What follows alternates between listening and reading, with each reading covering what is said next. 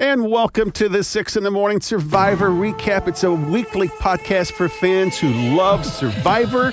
We're now at week three. Winners at War. I'm Alan Crone. I'm Leanne Taylor. Dave Davis. Okay, guys, what do you think so far? Three weeks into this thing, and the big players are still in the game. Oh, yeah. I mean, really, I come from a time where I started watching almost the first season, stopped watching in 03, so it's great to see Amber and Rob back and all the old school Ethan, and I'm surprised that Rob's still in the game. I mean, we'll get to this later, but my first impression from the first three we- weeks is how is Rob still there? Leanne, I'm- I was thinking the same thing. Yeah, I'm having a blast watching this show because I'm looking at these winners at war. I'm watching strategies. A few weeks back, when Sandra went straight to, t- to Tony and just said that they're talking, and she says it in such a way, they're talking about you. And he just explodes. And then she just stands back and watches. I think these are people that have learned some great skills and how to socialize, how to set people up and how to send them on their way to to their demise. Master button pushers.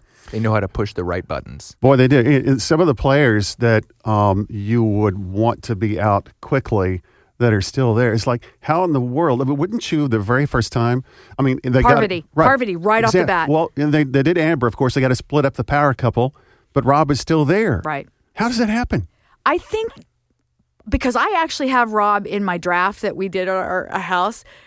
I I got him simply because I think that you might say, "Hey, keep him around. He's got the target kind of on his back. If I can kind of just have him shield me, then when it's ready, I'll come out and and we'll we'll make a move." It's so funny because you notice the difference between the season 39 mentors, Sandra and Rob. Mm-hmm. Sandra not participating at all in the physical challenges, and Rob is getting in there too. So I think there's a lot of respect as well. Players are in awe of him, Yeah. and he's out there pulling the wagon, pulling the cart, doing the physical things that Sandra, she's kind of sideline.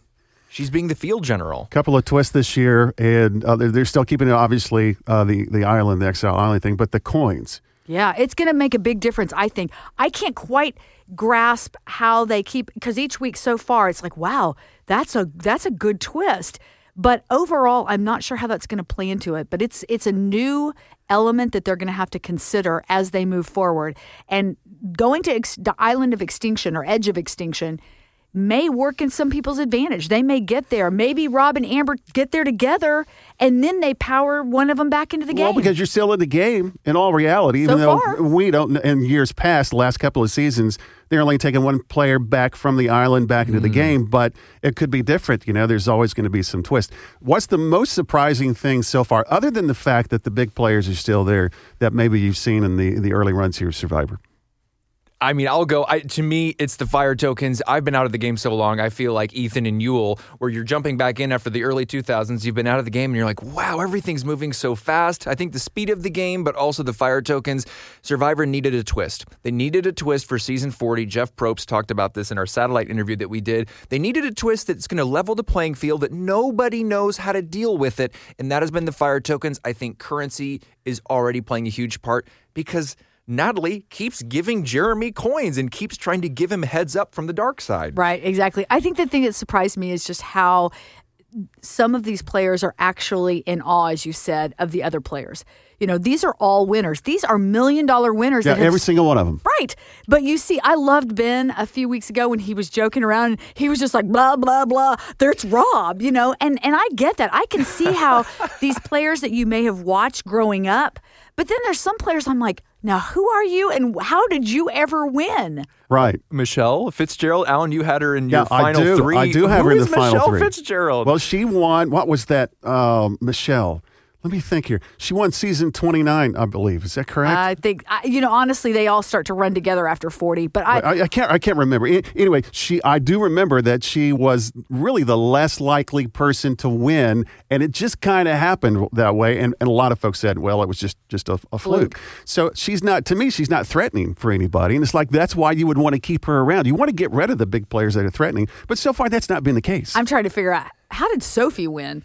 I'm like, what, what, what? Who did she go up against? I can't even remember her season. I- so that's what she's one that's kind of thrown me for a loop. I, I remember Natalie and Jeremy and that relationship. I, I Mm. love that. I love Sarah. Sarah's one of my. In fact, I have her in the top three. well, I do too. I have her winning the whole thing. because she is one of those players that she's tough. She's socially there. That first time she played, she was friendly. The 2nd Mm-hmm. time she she backstabbed a couple of people and i think she realized this is how i've got to play the game she's a cop so she's a tough she tas takes you know no gruff off of anybody and i'm not really sure that she and tony though this you know cops are us uh, i don't know if that's going to play out because i would distance myself from tony i think if i were her That was another question that I was going to ask you all since you are such the longtime viewers. You've seen these players in many different environments and play multiple games. Are there any alliances that you're thinking, what? No, get out of this alliance right now. Like, get out of this alliance. I mean, to me, uh, immediately what jumps out is anything involving Tony. I think he's just too much of a wild card. Don't don't play with TNT. Uh, I don't even really think they should have alliances. And in this part of the game, I mean, they're all they're like top elite tier players.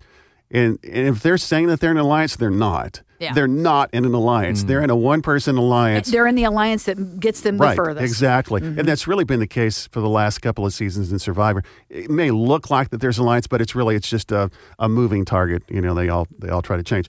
Uh, obviously, they pick these these winners on purpose, but there's a, a lot of people that won in the past that were not included. Yeah, and it was kind of disappointing because I, you know, I, I think that um, when you look overall, you're like, well, no, who? Why do I, you know, I still love to go way back to Tina. I Season wanted, two. I wanted, I wanted somebody from those first one, two, and three seasons. Of course, Richard Hatch couldn't, but I think some of those other, those early ones could. Okay, uh, do you remember Brian?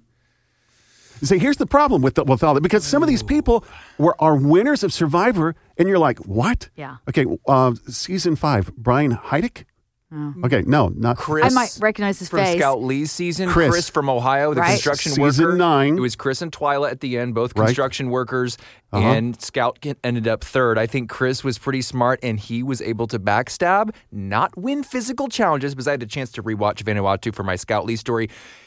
Chris was able to backstab and not really win physical challenges, and he still came in, and the jury voted for him in a landslide. I thought he could have been a good choice. Okay, so uh, Todd Herzog, season 15, Yeah. that's kind of a name, all right? Right. JT, remember Yep, JT? I like JT. JT, season 18. Okay. Season 18. And then here's one that to me, it's just a big shock that he's not on Cochran. Yeah. Cochran I- I- was I- a winner. As you're sitting here, I'm thinking, okay, what was the kid's name with the glasses? Yeah. They brought him back on one of those islands where he was kind of like a an, um, an advisor, got to be a part of that. It was Cochran. That's right.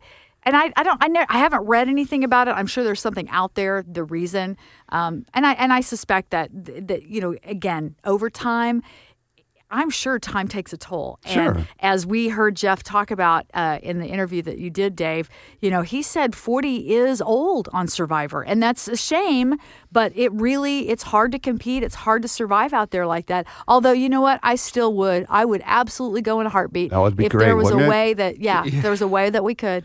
Yeah, uh, Ethan Zohn, I think, Love is him. one of the older players at 46. Denise is at 49. Robin Amber, Robin Amber, they're in the lower. uh, It's 41. Uh, Ro- Rob is 44, and I believe Amber is 41. So yeah, 40s is definitely old. Some of these players, like Adam and Nick, Not even born. those guys were playing when they were like 20 or 21. Yeah, some I always like them when they have these interviews and they're like, I started watching when I was in kindergarten. Oh, You're like, oh my goodness, I've Yeah. got got shoes older than you kids. I think I would have liked to seen too, maybe bring back some non-winners. I mean, I know it's called Winners at War, but just see some really competitive folks. Um, you know, Johnny Fairplay just to kind of stir Oh, things my up. Wouldn't that have been just fun to have another villain in there? Not necessarily an all-time all-star, but you know, just somebody to mix it up. Well, here we are. We're still at uh, the very beginning of this, and you never know Oh, what Mark Burnett and Jeff Probst will do to try to change things up a little bit. So we're running out of time. So join us next week right here, the six in the morning Survivor recap. We'll get into week four, winners at war.